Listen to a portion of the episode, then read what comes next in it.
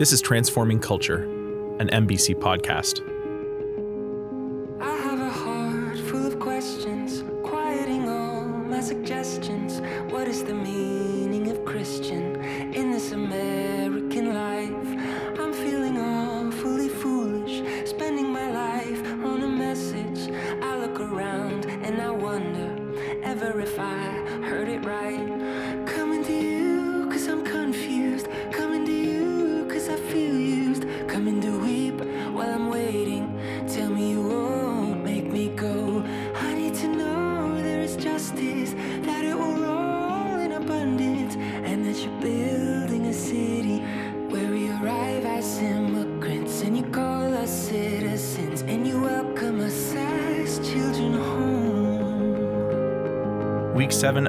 Of Transforming Culture Season 2. Time has really flown by, and I'm grateful for all the listeners who have been along for the ride.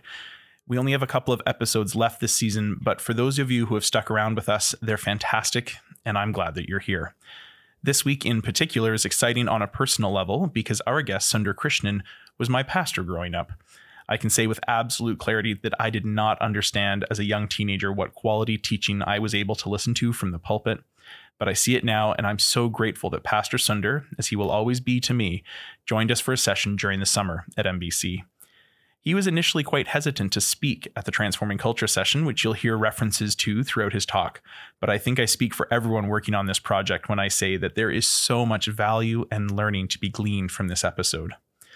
Sunder grew up in the capital city of New Delhi, India. He completed high school in 1961, graduated from the Indian Institute of Technology in 1967, and received his master's degree in mechanical engineering in 1969 from the Massachusetts Institute of Technology, MIT, in Boston.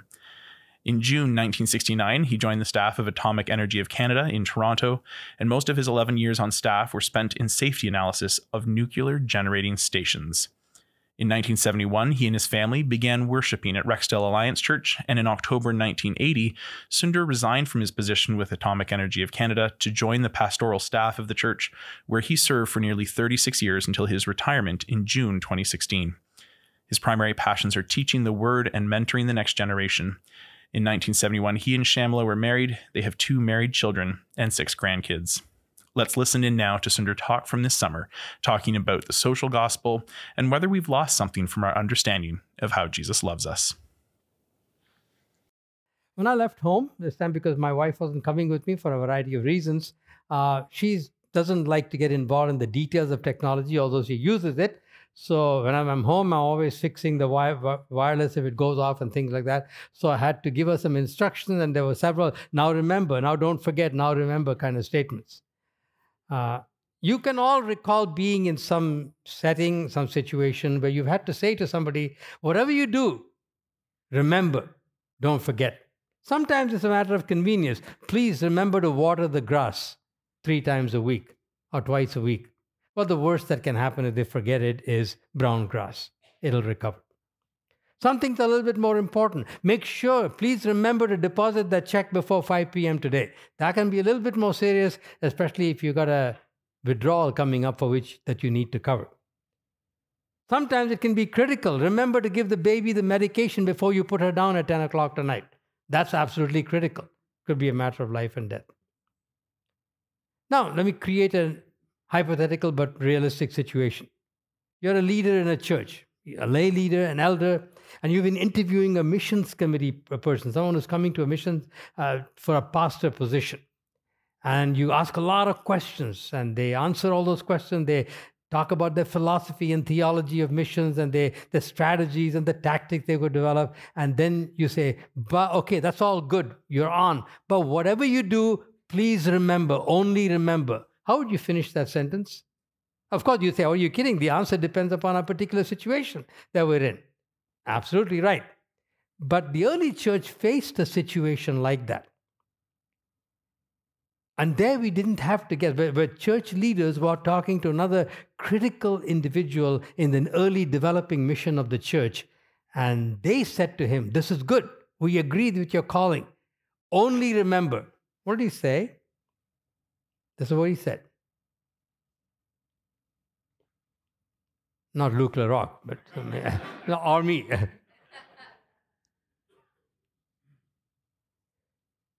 Peter, James, and John were meeting with the Apostle Paul. He had been converted miraculously, and he was coming after several years to meet the powers that be in the Jerusalem church. And they agreed that Peter was called to the, Paul was called to the Gentiles and Peter to the Jews. And they said to him, All they asked, says Paul, was that we should continue to remember the poor, the very thing I have been eager to do. So Paul, Peter, James, and John said, Whatever we do, we need to remember the poor. Somewhere along the way, from the first century down to the 20th century, when I encountered the gospel, this thing got lost by the wayside, as far, at least as far as the evangelical message that I heard, which was all totally about me going to heaven, praying the sinner, confessing I'm a sinner, going, praying the sinner's prayer, and going to heaven. The social gospel, if I heard it at all, well, that was for the liberals. Somewhere along the way, we had separated what God had joined together. So, what you often hear in weddings when you say, let no man separate what God has joined together, needs to be spoken over this as well. And so, that's what I want to speak about today to do what I do well so that I don't try to pretend to be an expert when I'm not. But I know the scriptures well, and I know how they affected me in this area as, I, as God slowly put those two things together in my own life and through me in the life of a church as well. So let's develop some biblical foundational. This is my clever idea here. It's very much a part of the gospel. It all began in 1975 when I read a book by Ronald Sider called Rich Christians in an Age of Hunger. That radic- began a process that radically changed my attitude to material things and our responsibilities to the poor of this world. And the first thing I learned that, that God identifies with the poor.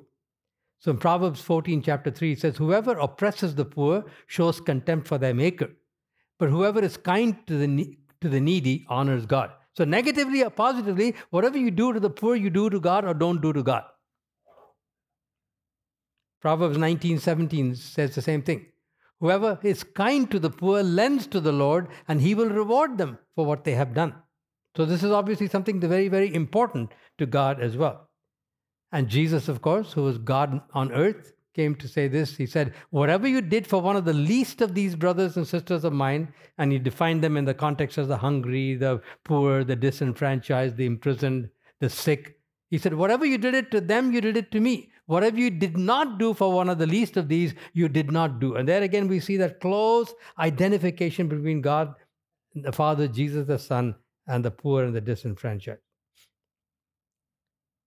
Not surprisingly, then, it proves to be an essential part of the gospel.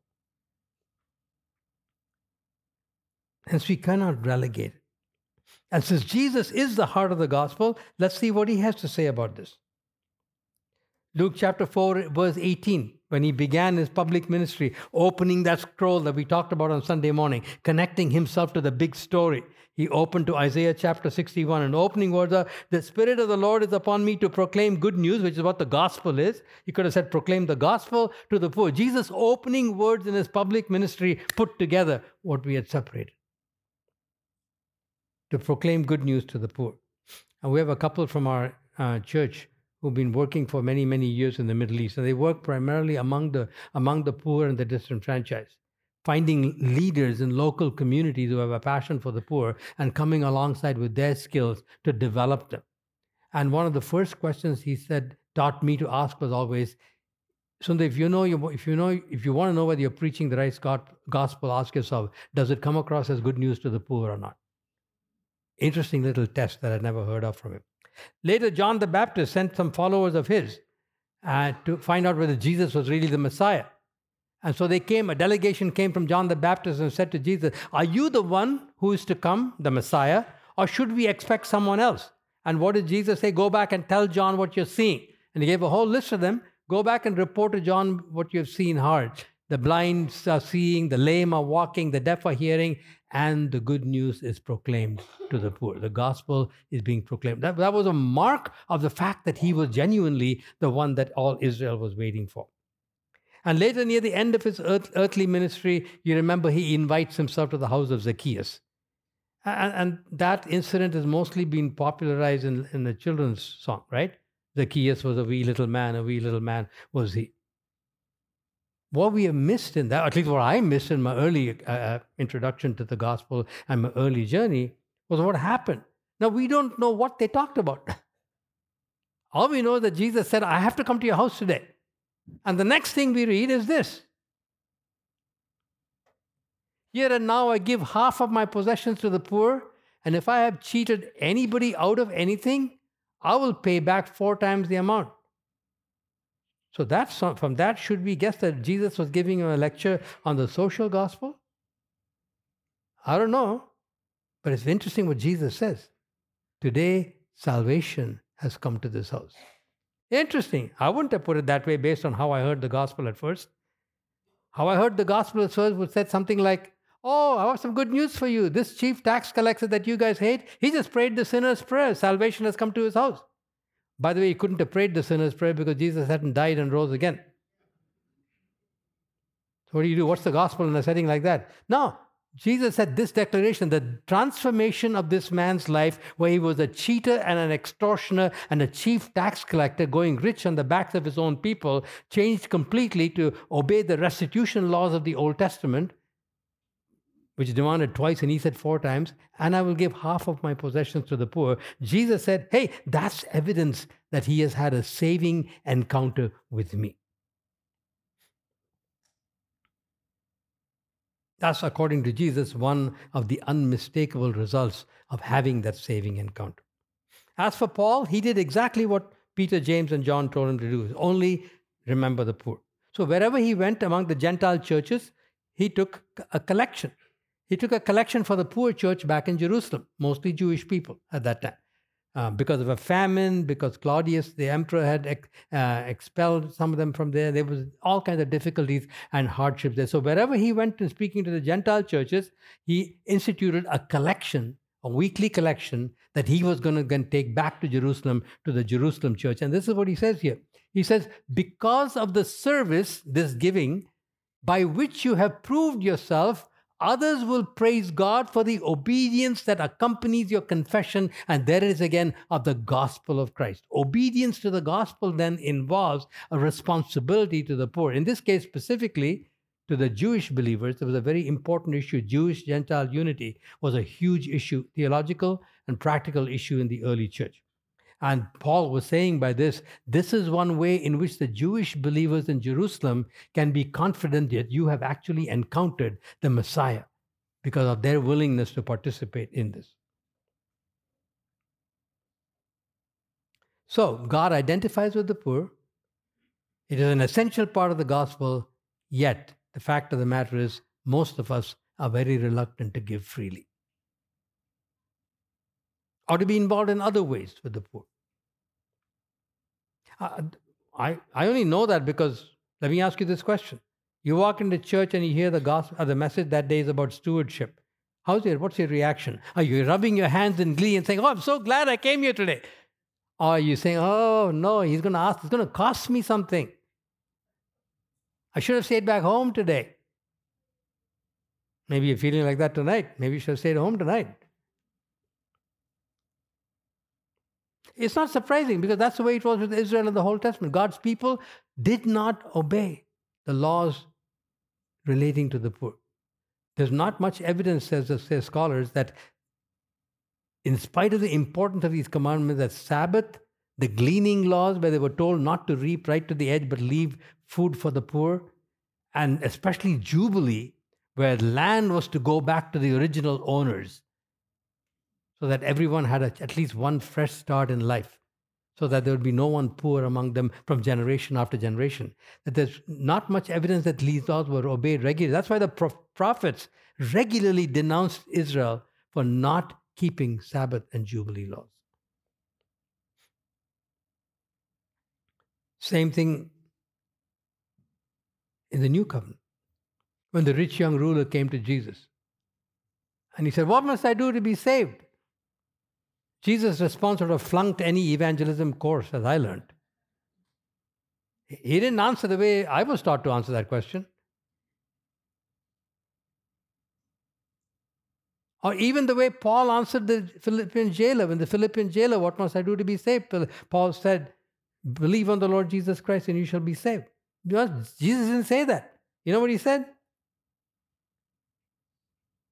He said, Go sell everything you have and give to the poor, and you will have treasure in heaven. Uh, not surprisingly, the man's face fell. Mine would too. He went away sad because he had great wealth.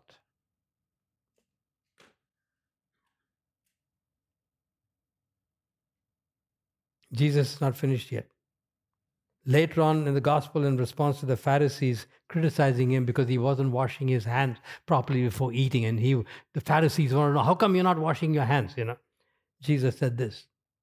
I mean, it's a question of legalism. He could have answered the question so many different ways. Instead, he says this Now then, you Pharisees, clean the outside of the, you Pharisees, clean the outside of the cup and dish, but inside you're full of greed and wickedness.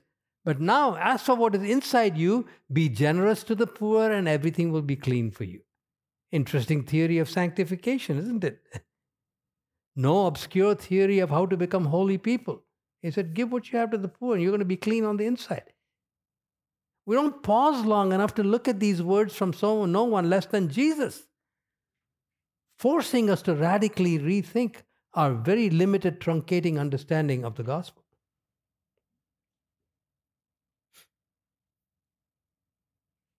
No, this wasn't about evangelism. Jesus was, it was actually, Jesus was awakening this man to the real bondage in his life. Because remember, he had said, I've kept all the commandments, but he'd broken the first one. You shall have no other gods before me. And the point of Jesus' response to him was to show him, No, you haven't kept all the commandments, you broke the first one. And as Martin Luther pointed out to us so beautifully in his writings, every commandment is ultimately a violation of the first commandment. You have some other God before the God of heaven. Remember, we said the fundamental temptation in the Garden of Eden was what? God is not good and God cannot be trusted to give you what is good. So you have to independently define what is good for you. That's why ultimately every sin is a violation of the first commandment. And he continues this, this process of awakening us by jarring us with these kind of stories. Here's another one. This would rate for me as the least obeyed commandment in the whole Bible, certainly by me. Tell me what you think. When you give a luncheon or dinner, do not invite your friends, your brothers or your sisters, your relatives or your rich neighbors. Well, who else is left? Ah, if you do, they may invite you back and so you'll be repaid. But when you give a banquet, invite the poor, the crippled, the lame, and the blind. Anybody did this? I haven't. I've been a Christian for 61 years. I've had many of all the other categories, but not this one.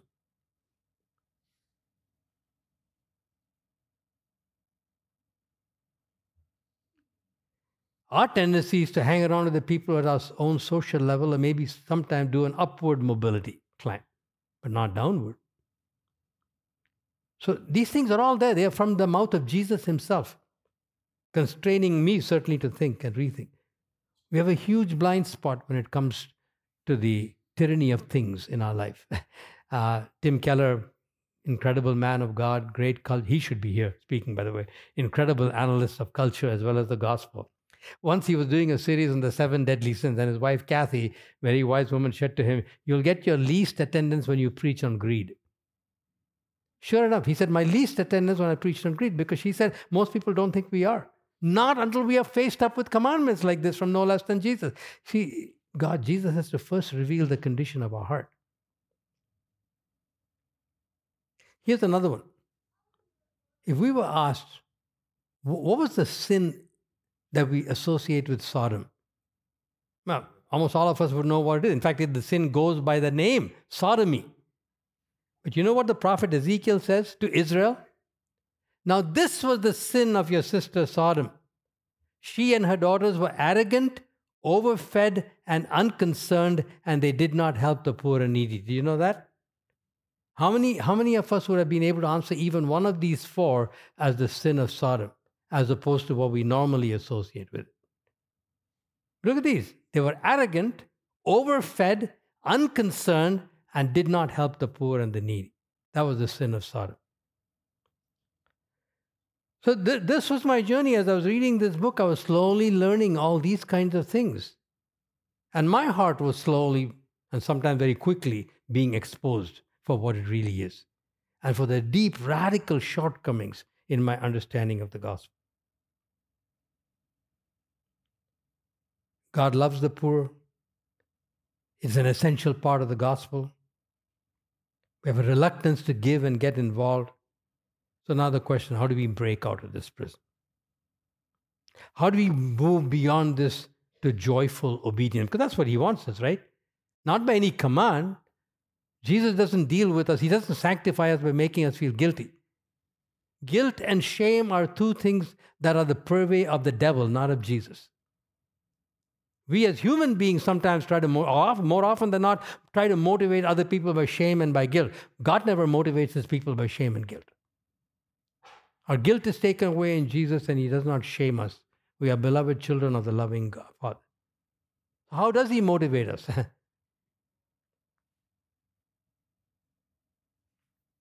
How does he get us to be this way? Each one must give as he has decided. And this is in the two longest chapters in the Bible, New Testament on giving, 2 Corinthians 8 and 9, where, he's writing about the collection for the poor.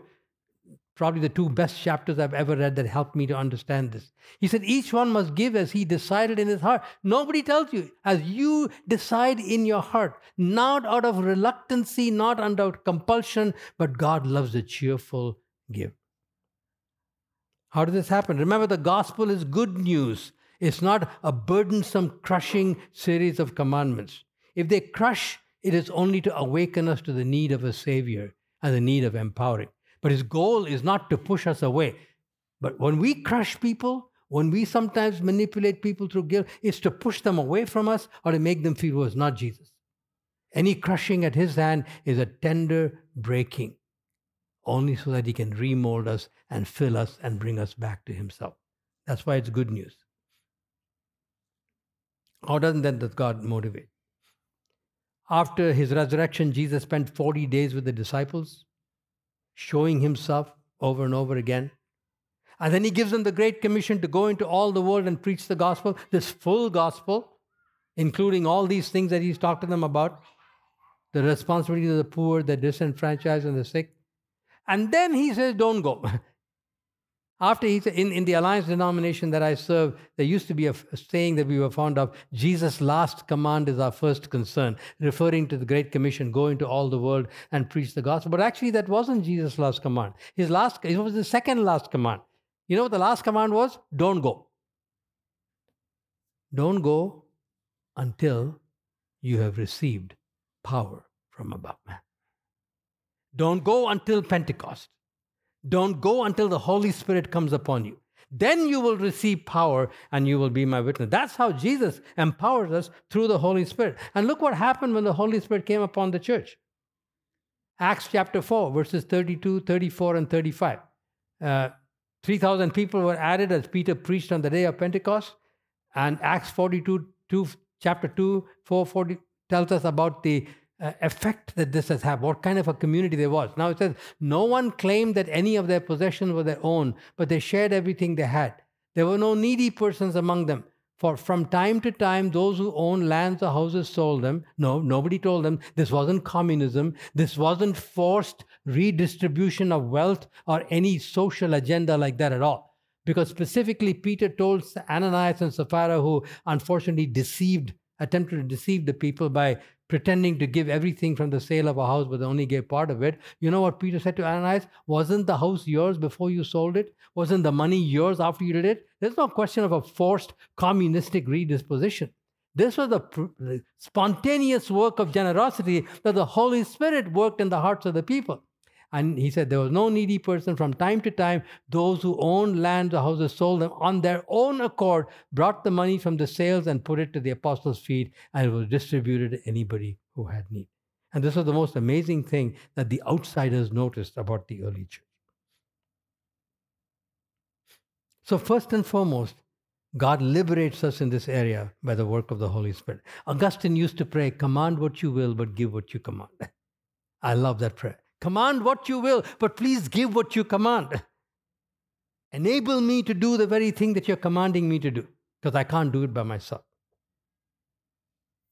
Secondly, God motivates us by reminding us of what's at stake for us. It's not just about the poor that are helped in whatever ways, it's about what happens to us, either positively or negatively. And both are things are mentioned in Scripture. First of all, negatively, he says, Whoever shuts their ears to the cry of the poor will also cry out and not be answered.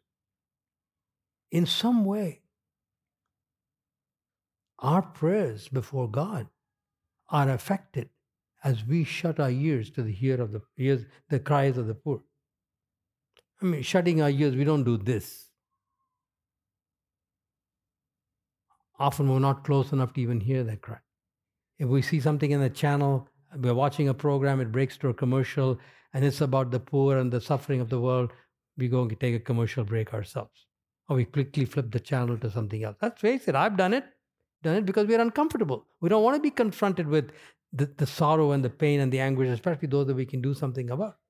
That's our natural reaction. We insulate ourselves. Yet God said, This is serious with me. And it's not, it's not as if God punishes us. Remember, He's not, He doesn't force us and threaten us and frighten us. What then is He talking about here?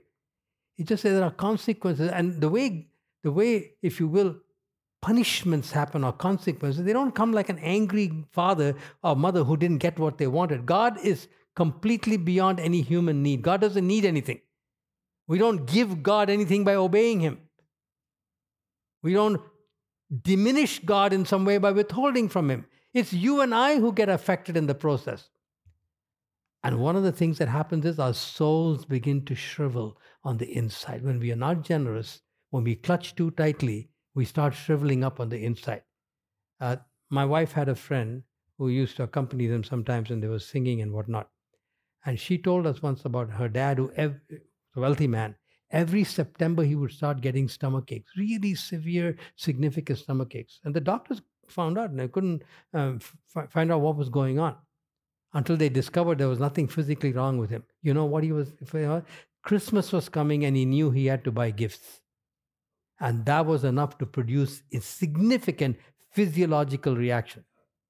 And that's, that's the kind of concepts we're talking about. Not always necessarily physical. Our souls are shriveling up. Sometimes we see physical effects of that. It's called a poverty of spirit. Very wealthy people can sometimes suffer from what's called poverty of spirit. While poverty is not having enough, poverty of spirit is the fear of not having enough, even with a million dollars in the bank. Those are the kind of things God is saying you want to be free from. I want you to be free from all this. I want you to have a free, joyful spirit on the inside. And so, positively, Jesus says, those who give to the poor will lack nothing.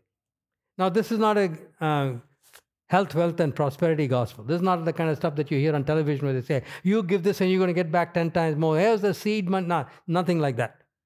What, what then does he mean? Those who give to the poor will lack nothing. Let's come to the New Testament. Here's what Paul says. He says, The point is this, in the same passage that he's been teaching after he's telling them to give generously. The point is this whoever sows sparingly will reap sparingly. Whoever sows bountifully will also reap bountifully. And God is able to make all grace abound to you. This is the grace of the Holy Spirit that liberates us to live this way. And to make all grace abound to you, so that, notice this, having all sufficiency in all things at all times, you may abound in every good work. As it is written, He has distributed freely, He who has given to the poor, His righteousness endures forever. He who supplied seed to the sower and bread for food will supply and multiply your seed for sowing and increase the harvest of your righteousness. Three things are promised to those who give material sufficiency, not material abundance, like the health, wealth, and prosperity teachers tell us. Material sufficiency, so you will lack nothing. That's what God promises, not riches. What He says is, I will make sure that you never suffer because you gave. Material sufficiency, spiritual abundance, a harvest of righteousness, and multiplied seed. He will, anything you sow, He's going to give you even more. Not to stash away in our banks, but to give even more, to enlarge our capacity for ministry. And by the way, I stand here today as a fruit of mission in my home country because of one woman who believed this. We heard the, home, the message of the gospel in the home of a Canadian missionary who was in my country. Many, many years later, back here in, in Canada, in Toronto, he told me the story that when he was initially planning to come to our country, he couldn't come. He didn't, couldn't raise enough money for it. He was finally given an opportunity to speak at one particular conference in Winona Lake, Indiana He was with Youth for Christ at that time. And he was given five minutes. He shared about his vision to go to our country. And nobody came to the front afterwards. The next morning, a lady came to him and said, My husband died recently, suddenly. He's left me with five children, and he has left me a legacy of $2,000. I want to give that to you so you can go. I know he will take care of me. I am the fruit of that person's harvest, uh, investment.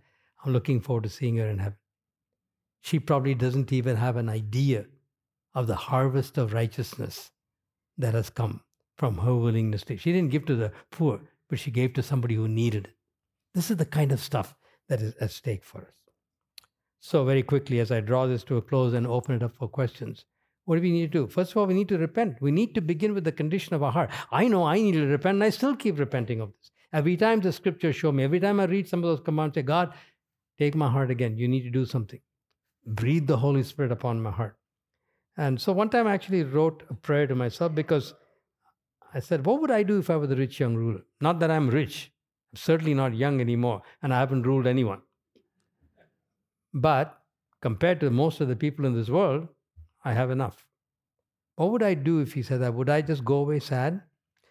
So I actually wrote down, suppose that would happen, what would I actually say to Jesus? This is only by way of illustration. I'd probably want to say something like this to him Lord Jesus, I'm terrified to hear you say that because I have so much and I realize that I'm in bondage to things. The thought of having to give them all up makes my heart grow heavy. At the same time, Lord, I want to obey you more than anything. So I fall at your feet and beg for your mercy. I acknowledge that I'm enslaved to things. Please help me to obey you in this area. That were my, those were my actual words that I penned down. I give them to you just by way of an example. You need to come up with your own words. But repentance is the place where we need to start.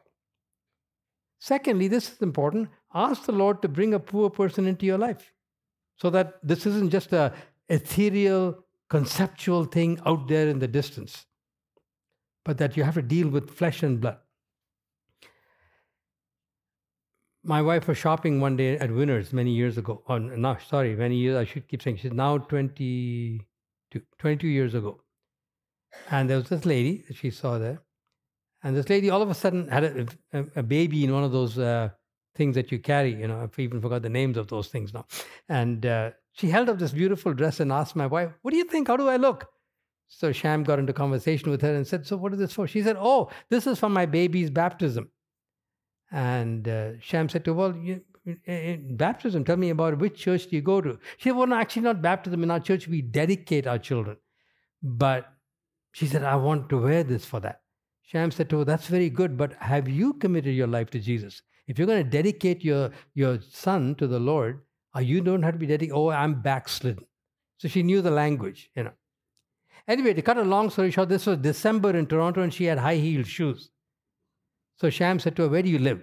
I'll take you back. Anyway, Sham dropped her off, gave her a phone number, and a week or two later, we got the call back where she was uh, in, in the country illegally, had got impregnated out of wedlock, and the father had disappeared. And she said, I don't want a handout, she said. I'd like to come and work. And I need some help. That began an interesting journey with this person that we've known for 22 years. My wife and I made a commitment to help that child anytime he needed throughout the uh, education process. Today, he's graduated from a university and he's working as a media consultant. You know, and we've had the joy all along the way. And one year for Christmas time, we decided because she never gets to take a break a cleaning ladies can't take any break because if she doesn't clean, she doesn't get paid. She can't pay her grocery bills. So one one month we said to her, take a whole week off at Christmas and we'll pay you whatever you normally work during the week. You should have seen the tears just flow down her eyes. She says, no one has, and, and please remember, I told you all those things about myself so you won't think I'm a great hero. This is all because of my wife. I don't think I'd even talked to the woman for one minute. Not that I would ever been winners, but if I was, I probably wouldn't have talked to her at all. Eh? But she talked. That's the kind of heart that she has. And we've had the joy of knowing. And you know what? When you talk about me receiving, this woman of God knows how to pray. And if you ever ask her to pray for us, she'll drop her cleaning stuff, she'll walk up and down the room and not say anything at all for a while. And then, oh God! And then she'll start. Because the church that she goes to is called the Mountain of Fire and Miracles Church. We needed people like that in our lives. I needed this poor woman to pray for me. And she prays for our children. And she's a joyfully godly woman. She loves to dance. She comes from Nigeria. She loves to dance. And so the children would often say, Paula, Paula, dance for us, you know. And she would just again drop down little dollars. She's basically become a member of our family, you know.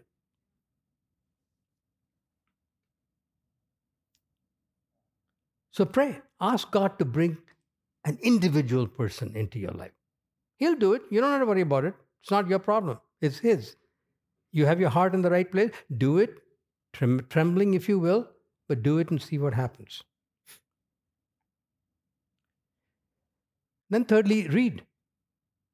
There's one book I'd encourage you to read. Rich who's the president of World Vision USA, wrote a book called The Hole in Our Gospel.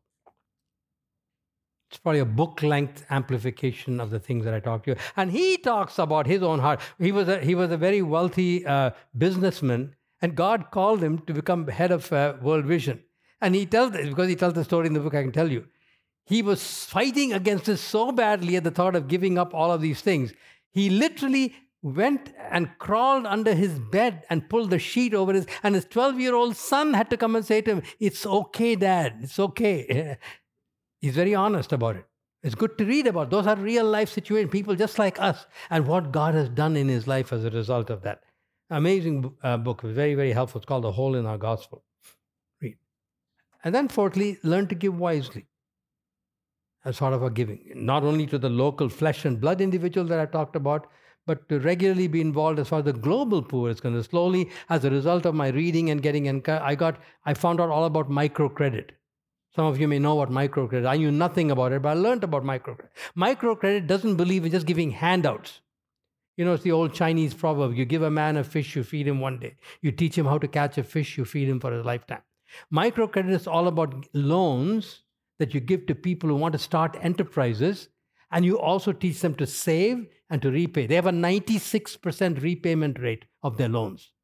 And at the end of that time period, this person now have a viable ministry. When I found out about microcredit, I said, okay, I'm investing whatever I'm able to in this area into microcredit.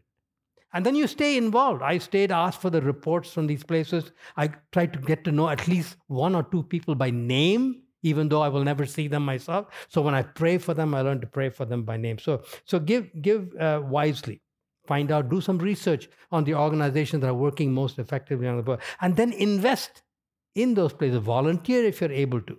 Pray for the people in there. Stay in. I used to periodically meet with people who were um, who involved in this. And in my own church, God put it upon the heart of two people. Uh, a couple, he's a cardiologist and she's a family lawyer who's she was a stay-at-home mom. And God, through a long story, which I might tell you uh, in Friday morning's message, I think it is, because it belongs better there, about connecting them with the poor in the country of Zimbabwe. And that was a vision that started for them in 2008, right about the time when I read The Hole in Our Gospel. And God got me involved with that couple, not only to legitimize them and in the in the eyes of our congregation, because they were members of our congregation, but I've been serving on the board of this organization as well. And I've got to know so many of the people in Zimbabwe by name, though I've never seen them, you know, and pray for them on a regular basis.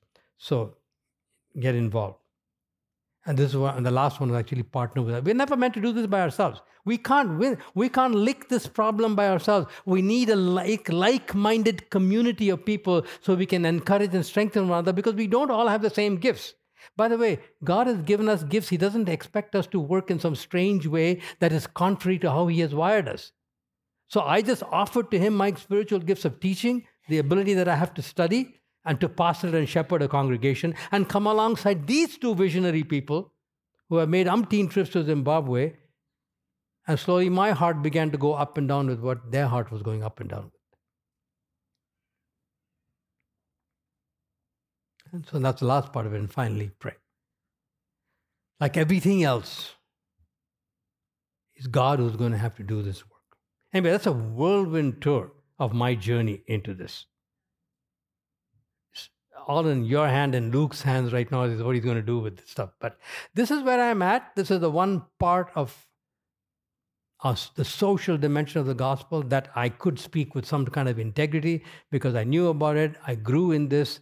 Uh, I've learned the scriptures from it. I've helped other people grow in this area. So can, at least I can stand here with some integrity on this. Other people are going to have to come and teach you about all kinds of things that you really hoped I was going to talk about, but about which unfortunately I know nothing. Again, I think Sunder's message is so amazing for all of us to hear, and I'm grateful that he said yes to speaking during the summer. We'll turn now to the Q&A that we did during the summer months. You'll notice a few clicks and pops.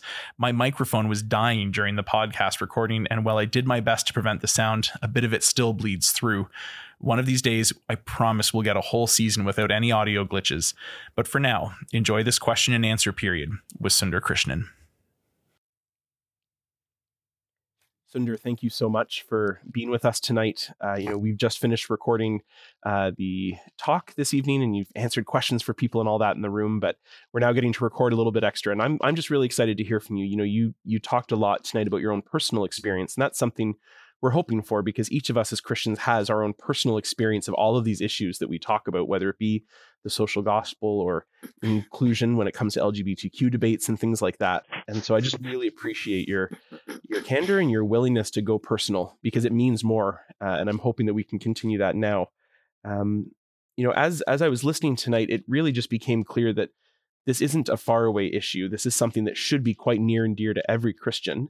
And you talked about, you know, what God has brought together, let no man separate, and how we have done this work seemingly maybe in the North American church or just in the Western church of separating poverty from the rest of the gospel. Mm-hmm. Um, I guess one of my first questions coming out of that, you know, is that something that happened by accident, or do you think that's just kind of happened because we were we feel awkward about it? I know we were talking with some people tonight who said, uh, you know, they feel really strange because they want to love everybody, but they also feel weird around poverty. It's that kind of idea of walking by someone who's on the street and mm. maybe they're panhandling and looking for a handout and you're not sure what to do, so you don't even look them in the eye.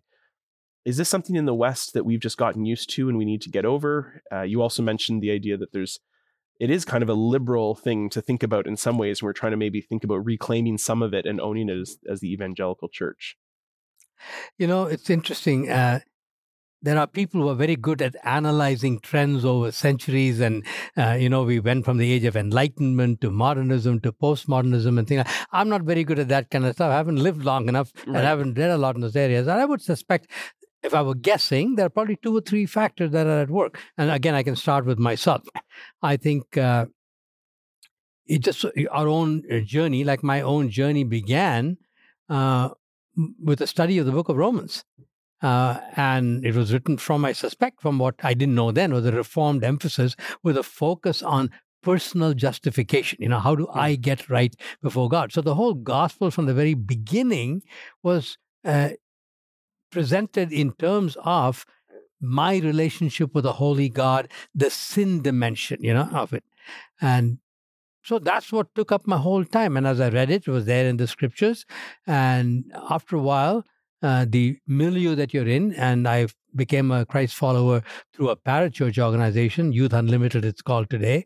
Uh, the local church was almost uh, insignificant in the country that I grew up in. Mm. And so I had no ecclesiology of any kind at all, no corrective of any kind.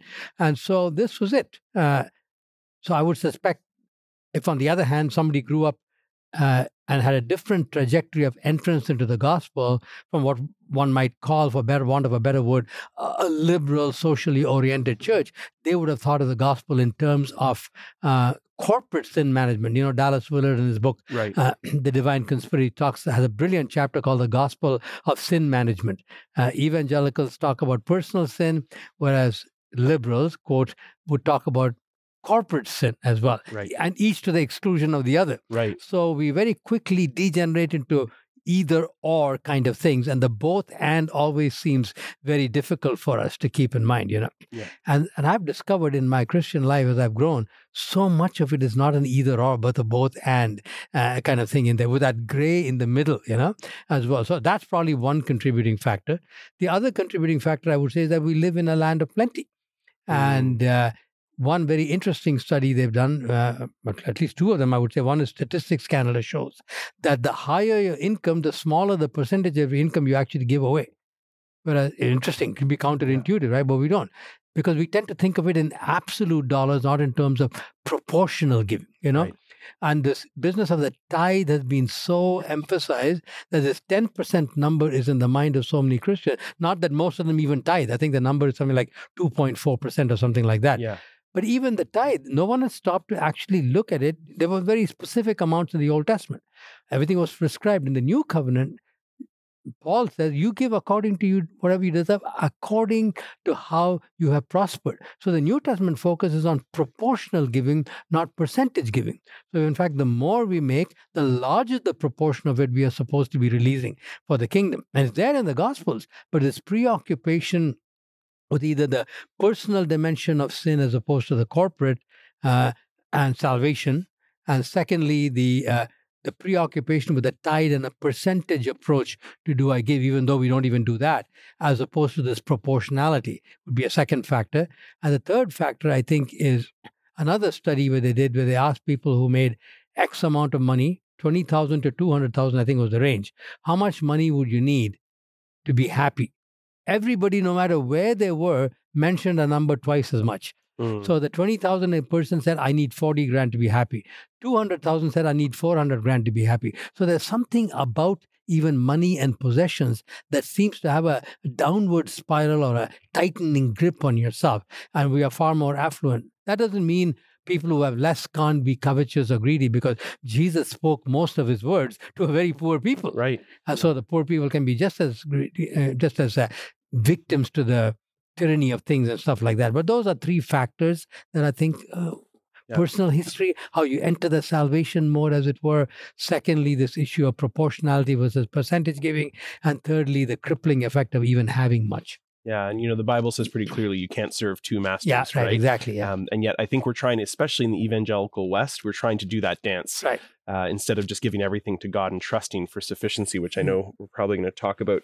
Um, you made a good joke, and I, I laughed about it earlier, and I'm laughing even now as I think about it when you said, you know, if a Christian church member walks into a church on a Sunday morning and you find out that the topic of the sermon is going to be about stewardship or giving or tithing or whatever, everyone rolls their eyes and go, oh, here we go again. You know, it's a building fund coming up or Yeah, something exactly. Yeah. um, you know, there is maybe a little bit of a perception or a stereotype that Christians can be stingy, Mhm. um, and that can come from a whole bunch of things, like you just talked about.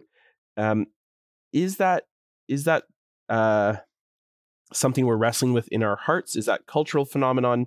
You know, we see and read about Christians in other places around the world who are just so giving and loving and kind, and perhaps those are stereotypes as well. You know, I, as you know, I spent some time living in Malawi in Yeah. southern Africa, um, and I saw a lot of generosity. I saw some stinginess and some poverty of spirit as well, but Yeah. just a ton of generosity Yeah. with people who have very little. Yeah. Um, and so that's certainly been my personal experience.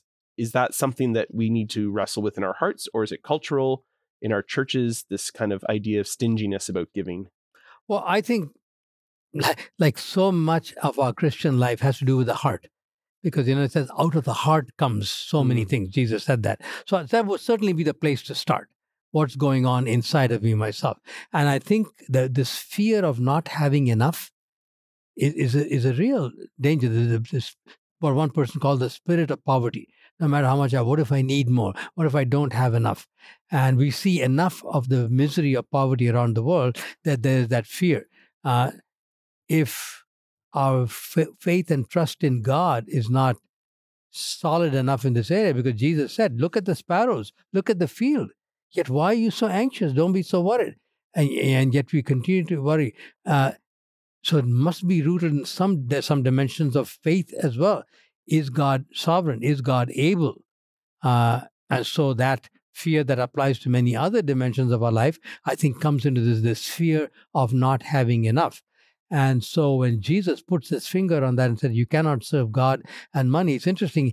He is the only thing that he ever elevated to the status of a rival Mm. God was money. And I've asked myself why. And the answer that I've come up with, and I'm not unique, but it's what I come up with, is that if you look at it, money is the only thing that promises to give what only God can give. Because uh, Tim Keller points out in his book, Counterfeit God, that there are surface idols and root idols. And when we see money as an idol, the love of money, it's only a surface idol. The root idols are what money can get. For some people, the root idol is acceptance. If I have money, I can move with the people. I can dress like the way you do. I can wear Nike shoes. And so I get accepted. So acceptance is the real idol. For other people, money is power. It enables me to uh, have influence in, in, the political realm or in the, whatever realm I'm in. And so uh, its power becomes the uh, driving force there, the hidden uh, idol, as opposed to the surface idol. For other people, it's popularity. For somebody else, it's security. Mm. whereas all these things, belonging, uh, influence, security, are things that God promises. Right. So look at it. Money is the one thing that promises, and superficially, it seems to deliver. Because in the realm of visible reality, yeah, people who have money have influence. People who have money have, uh, uh, do this. They seem to be carefree, like Psalm 73. Yeah. Oh, and I look at the people of the world, they have all these things, they are carefree, but look at me, God, you know? Yeah. So it's a problem that's been all the time, but that's visible reality. Invisible reality is what is doing to their spirits, and we don't see that. And that's when it becomes an act of faith to say, can I trust God? Uh, and as I mentioned a few times in this uh, conference already, the fundamental temptation of uh, the devil approaching Adam and Eve in Genesis chapter 3, if you boil it down to its essences, is God is not good and God cannot be trusted to give you what is good. Therefore, you have to independently determine what is good. And I think that's operating as well. Uh, one person called the idol, the heart and idol making factory. So we have all these root idols that money is the surface idol that seems to promise. And so we are afraid to part with it. You talked a lot about sufficiency tonight out of hmm. Second mm. Corinthians. And I think it goes to what we're just talking about mm. now and, and kind of wondering about because uh, for each person, sufficiency can be different, right? Right. Mm. Uh, even in our own house, you know, my wife and I uh, are not the same. I'm I'm someone who likes to buy um, good quality products that will last. Where she might be someone who buys something at the dollar store right. and says it's good enough and it'll right. get me through. Right. Uh, you know, recently our our cold water tap had some buildup of calcium or something, so it wouldn't turn very easily. So temporarily, we started brushing our teeth with hot water, which is not a very pleasant thing. I don't know why it's it is like that. Um, and I wanted to get it fixed. And she's like, oh, it's fine. Don't worry about it. I was like, what do you mean don't worry about it? I, I don't want to brush my teeth with hot water. I don't want to drink hot water before I go yeah. to bed. Um, and it just kind of highlighted the difference. Not between, to mention the lead in the lead pipe. Well, I mean, yeah, let's not even go there. But, you know, it was just funny to think kind of, you know, if I hadn't pushed, I wonder if that hot, that cold water tap, it's fixed now. Yeah. You know, but it, it would it have stayed broken in for how long? Yeah. And that's just, you know, that's who she is and that's okay. And, and God has matched us together well in that way because it does mean that sometimes she has to remind me, it's not that important. Yeah. Just let it go. And sometimes I need to say, this is worth fixing. Um, you know, but sufficiency, and, and you talked tonight about abundance as well, right? And how God provides sufficiently for us in terms of resources, but he provides spiritual abundance. Right. Um, how can a discerning Christian figure out if something is just sufficiency or if it's abundance? You know, I'm, yeah. I'm saving for my kids to go to no, college, it's, it's, and that's a good thing. Yeah. But that could look like abundance yeah. if someone else says, "Well, I have no food on the table. Can I right. borrow some of your college fund to feed my children?" Yeah, it's so difficult, right? And so, again, I can only suggest two or three principles that have helped me a lot, because usually, as C.S. Lewis said, in the devil always sends errors into this world in pairs, so that in reacting against the one, we fall headlong into mm-hmm. the other. Mm-hmm. Uh, and so you got this uh, uh, voluntary poverty at one end of the spectrum, Mother Teresa, Sisters of Charity, and things like that. And way over the other end, the kind of Western oriented callousness almost to the poor that comes in. And how do we find this balance? The next realization that came to my mind was I learned that from Eugene Peterson. Balance is not a good word. Tension is a much better word mm. because balance is static. Find the right balance and stay with this for the rest of your life. No, tension is dynamic and you're moving all the time at different stages in your life. Two principles helped me more than anything else. Number one was Paul said, each, each one you must give cheerfully, not out of compulsion. Each one should decide in their own heart. It's amazing, isn't it? Because old covenant said 10%, 10% of this herd, and some people say uh, another 10% every third years was 22%. So there's all kinds of discussion about it. But was a specified number. Now, nobody has to, how long do you have to pray to determine how much of your income to give if you're supposed to give 10%? Yeah. how many, com- how many conversations, you have to pray. You how many do conversations yeah. do you have to have with your wife about this? Yeah. None.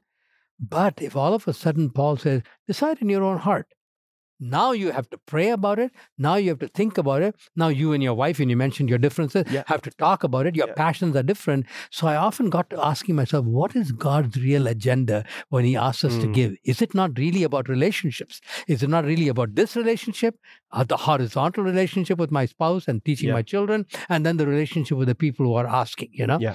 So that was a very helpful thing. Rethink everything in terms of relationship, not in terms of dollar value.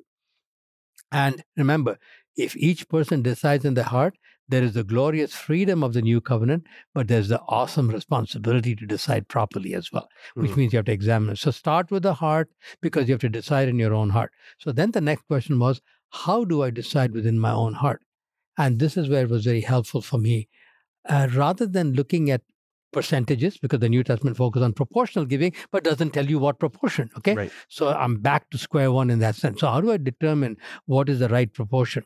So I came up with this plan for me and my wife, which has worked well for us, is to look at our keep track of our spending because you won't know where it's going unless you keep track of it. Yeah. And uh, we identified four broad categories: living, which is the food, shelter, clothing kind of thing; uh, giving, which is obvious, what you give away; saving, which is for future needs; and celebrating. And the difference between celebrating and uh, living is if you put gas in your car to go to work, that's living. If you put gas in your car to drive to Florida for a holiday, that's celebrating. So you keep track of those four things and then ask yourself these questions. If I compare my giving as a percentage of my total, what's that look like? Does it look reasonable to me? More than that, what is the direction in which it's going? Mm. if the overall pie is becoming bigger, is this becoming bigger or smaller? So, not perfection, but direction is another principle. So, that's one thing that helps. Secondly, I com- how do I compare my giving and my saving? If I'm saving in the hundreds and giving in the thousands, I don't need to ask any questions. If I'm celebrating in the hundreds and giving in the thousands, don't worry, celebrate. Because celebration was a discipline. You're supposed to celebrate. On the other hand, if I'm celebrating in the thousands and giving in the thousands, I probably need to take another look at the celebration. If I'm celebrating in the thousands and giving in the hundreds, I've got a radical reorientation to do.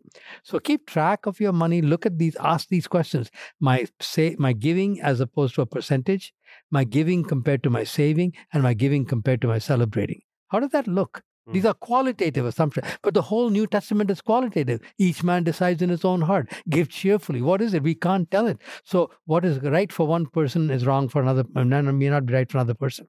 But have the conversations with God, have the conversation with another, and have the conversations with other people who might be able to look at blind spots. Paul Tournier, the Swiss medical doctor, uh, a story that was I found amazing. As a doctor, he made a lot of money, and he was planning to take his whole family on a cruise but he wanted some input from others. He said, I would overlook either from his office window or somewhere uh, some uh, um, day, day laborers, workers, skilled workers, blue collar workers working, and they would take their lunch break. So he walked over to them and showed them his budget and said, I'm planning to take my family on a cruise. What do you guys think? About it. He had a complete strangers Yeah. who made a lot less than him. And it so happened in this case, they said, Go to it, Doc, enjoy yourself, you know? Yeah. Don't know what they saw, don't know what the reason was, but are we are we willing to let somebody else look into how Mm. we are spending and speak into us? And that fierce, rugged individualism of North America may also play into it. But but those two principles, decide in your own heart, proportional rather than percentage, and do this fourfold comparison and ask yourself these questions, and then give freedom for somebody to come up with a different answer than yours. One of the audience members tonight asked uh, a good question. It was right at the end where he said, "How do I? What do I do if I'm nervous about the resources I'm giving and not being able to trust that they're going to be used well?" Right. And that connects a little bit with what you're just Right. talking about there, right? Because it's one thing I can give away in the thousands, but Yeah. if I'm if I'm uh, you know, if I'm casting my pearls before swine Right. or whatever, like giving to someone and then suddenly you know it's being used for an, an abusive Yeah. Um, type of thing, alcohol, drugs, yeah. you know, Mhm. and there's tons of things people gamble, right? Mhm. And and just waste tons of money on gambling. Um, how what would you say to someone who's worried about, you know, I want to give, I want to be generous, but I am deeply concerned about where I'm giving to. Um, you know, I shared the story with you earlier. My wife, we live downtown Toronto, Yonge and Bloor, like right in the heart of the city. She couldn't walk to the subway without passing five or six people who were street involved in some way, panhandling, but she didn't feel good about handing out cash. And so she bought gift cards. You know, five dollar Tim Hortons gift cards. She'd buy fifty, you know, a month, fifty hmm. dollars a month or something. That's ten gift hmm. cards. And then we discovered through a series of connections with a group we were volunteering with that a lot of those gift cards are then just being traded for things that she's trying to avoid giving the cash for, and it, hmm. it just became a burden to her in some ways.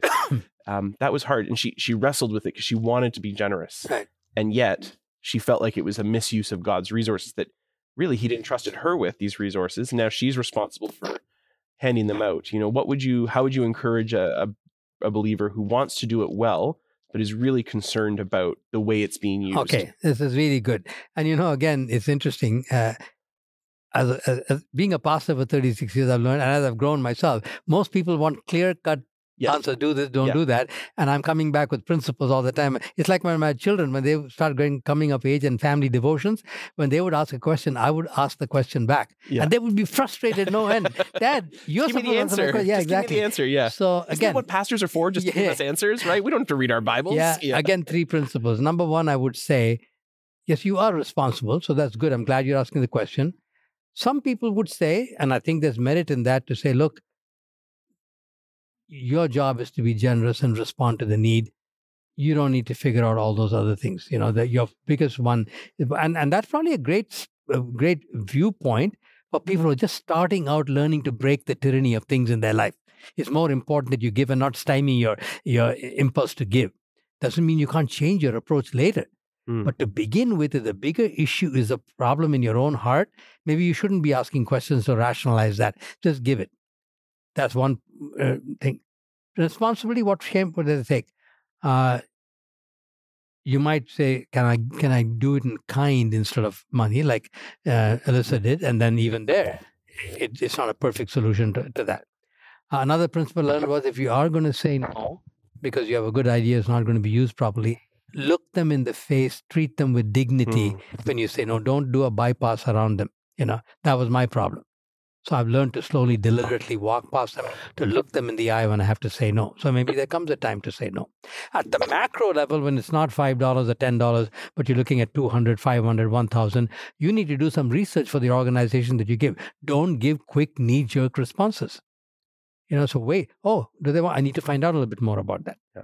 Like I personally, for example, uh, maybe scandalous to some people, when there's a global crisis of some kind, like an earthquake in Turkey, although in this particular case I do give, I generally don't because lots of what I call guilt money flows in at that time. Right. All kinds of people who never give at that time give to an emergency.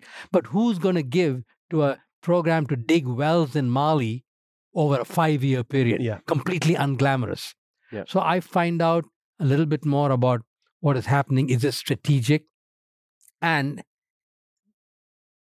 I, I talked about the idea of contextual symbiosis. It's a fancy word for simply saying there's relief and there's development. In the early stages, when basic needs are needed in a culture, they're not ready for anything else. You got to give them food, shelter, clothing, disease control, all those kind of things have to happen. When that begins to get stable, then you can kind of up the ante a little bit and move responsibility onto the other person as well. And I think even the question of where you bring the gospel into the picture also comes at that at that point. I think first meet their needs. So those are a few suggestions I would give. It's interesting. You know, you talked a little bit tonight about microloans. Mhm. Uh, and when I was living in Malawi, I had the opportunity to work with an organization that was doing what they called village savings and loans. And I, you talked about it. I, I would say the same that it was life changing to see how the money that was lent to a community stayed in the community Mhm. and and pulled people out of poverty using uh, this kind of micro loan program. Mm. Um, and it's the kind of thing that's very easy to get behind because when you see the benefits and you see how well it's working out, there's no um, there's no fear. There's Mhm. no fear of doing anything there. Um, but something you said also triggered a thought. I know there's a pastor, a friend of mine who's a pastor, who said, "I don't make any decisions as a pastor for benevolence on my own. Mhm. I always make that in a, in a committee type decision. Like there's a group of us who make that decision. Oh, decision. for sure. And so when someone comes to the church and says, I need help, they say, Great. Um, you know, no one gets into a crisis, or very rarely, I would say, do people get into a crisis immediately, right? Like if the rent is due and you have to pay it Oh, tomorrow, well, you've known for 30 days Yeah. you've had to pay the rent, Yeah. but you came today and there's a pressure there. And, and so he's had to learn to say, I understand there's a crisis for you, but that crisis, as much as we want to solve it, we can't solve it the next 24 hours.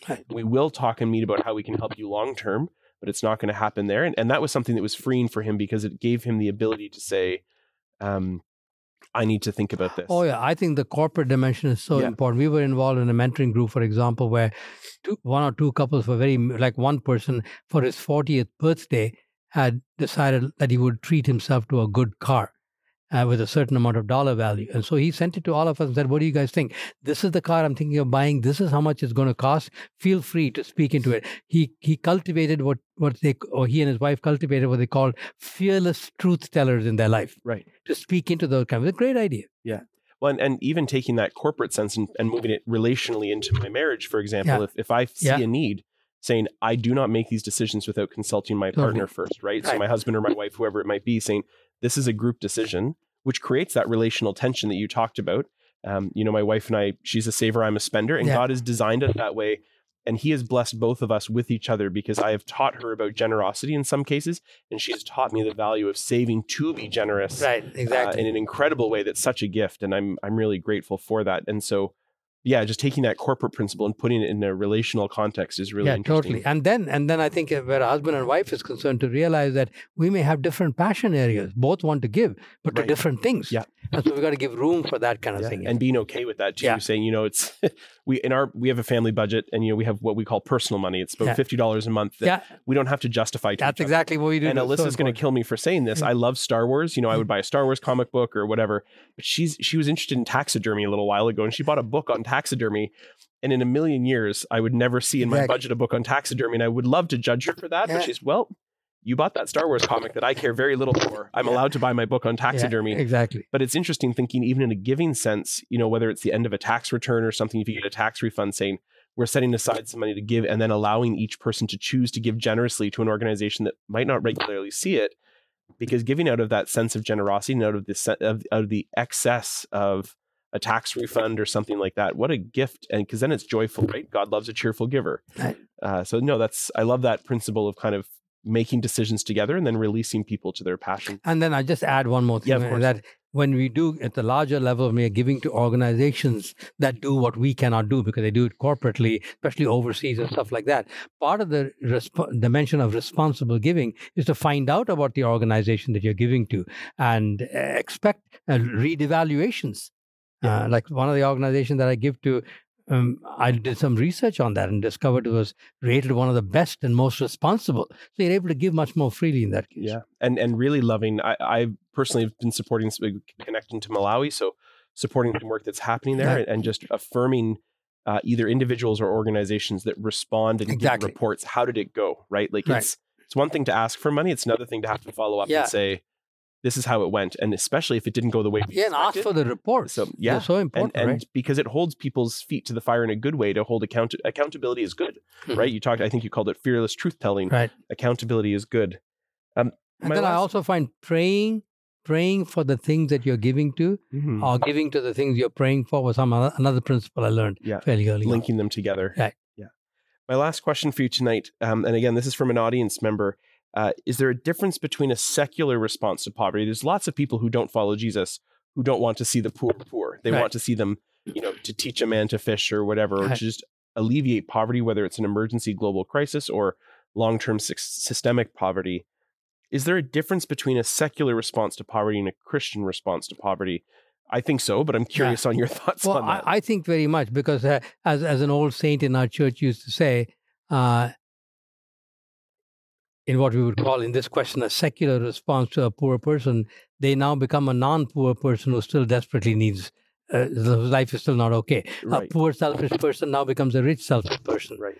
a poor greedy person becomes a rich greedy person uh, a poor person who's harsh with other people in relationships will become a rich person who's harsh in relationships and so all human beings need that soul transformation so obviously both hand would be the best thing to do which then requires two things uh, don't settle automatically oh because this organization is christian that's where it's going. They may be doing a very poor irresponsible job whereas you got a secular organization that's doing a responsible job and at the moment no one else is doing it it becomes important to work through that. So in, it goes back again to finding is this work being done well? Is it being done responsibly? And what is most needed at this moment? Who can deliver on the ground at this particular point? Start there doesn't mean you have to remain there in that. But if you find one that ministers to body and soul, then obviously that would be the place to go, right? Sunder, listen, thank you so much for the time you've spent. Uh, you know, you know, and I know and I'll probably say this in the intro that I haven't recorded yet, but you have been an influential part of my life for decades now, and just so appreciate getting to hear your thoughts on this very specific topic. Yeah. Uh, as non-expert as you might claim to be, I really appreciate that you've brought so much thought and integrity to it. And so uh, we're praying for you, for Shamala, and for everything that you do, even in retirement. There's no retirement in the Bible, and you certainly have proved that. And yeah. we just are so grateful for your ministry here at MBC. Uh, this week and going forward. So thanks thank so much. A good stretch for me. Appreciate I'm that. Glad. Thanks a lot. All right, that's it for this week's episode. Thank you again, Pastor Sunder, for your insight and vulnerability on an important topic. We are so glad that you chose to say yes, even though I'm sure you really did want to say no when we first asked. Next week is our final episode of season two, and we have our friend Lawson Murray here to talk to us about how we can consider parenting the next generation. Lawson is a fantastic speaker, and you'll find his South African charm disarming and fun. We'll see you then. If you've enjoyed listening to today's episode, please consider sharing it with a friend, subscribing on your favorite podcast app, or following along on MBC's social media pages. If you really want to show some love, leave us a rating and a review. It's the best way to get new listeners tuning in. If you have any questions or comments, we'd love to hear from you. Transforming Culture is a production of Muskoka Bible Centre. It's hosted and produced by Luke LaRocque. Editing, sound design, and mixing by Abishek Varghese audio recording by the Summer 2023 AV team, and the theme song is Citizens by John Guerra. Graphic design by Christina Tebakel Holtz. See you next week for another episode of Transforming Culture.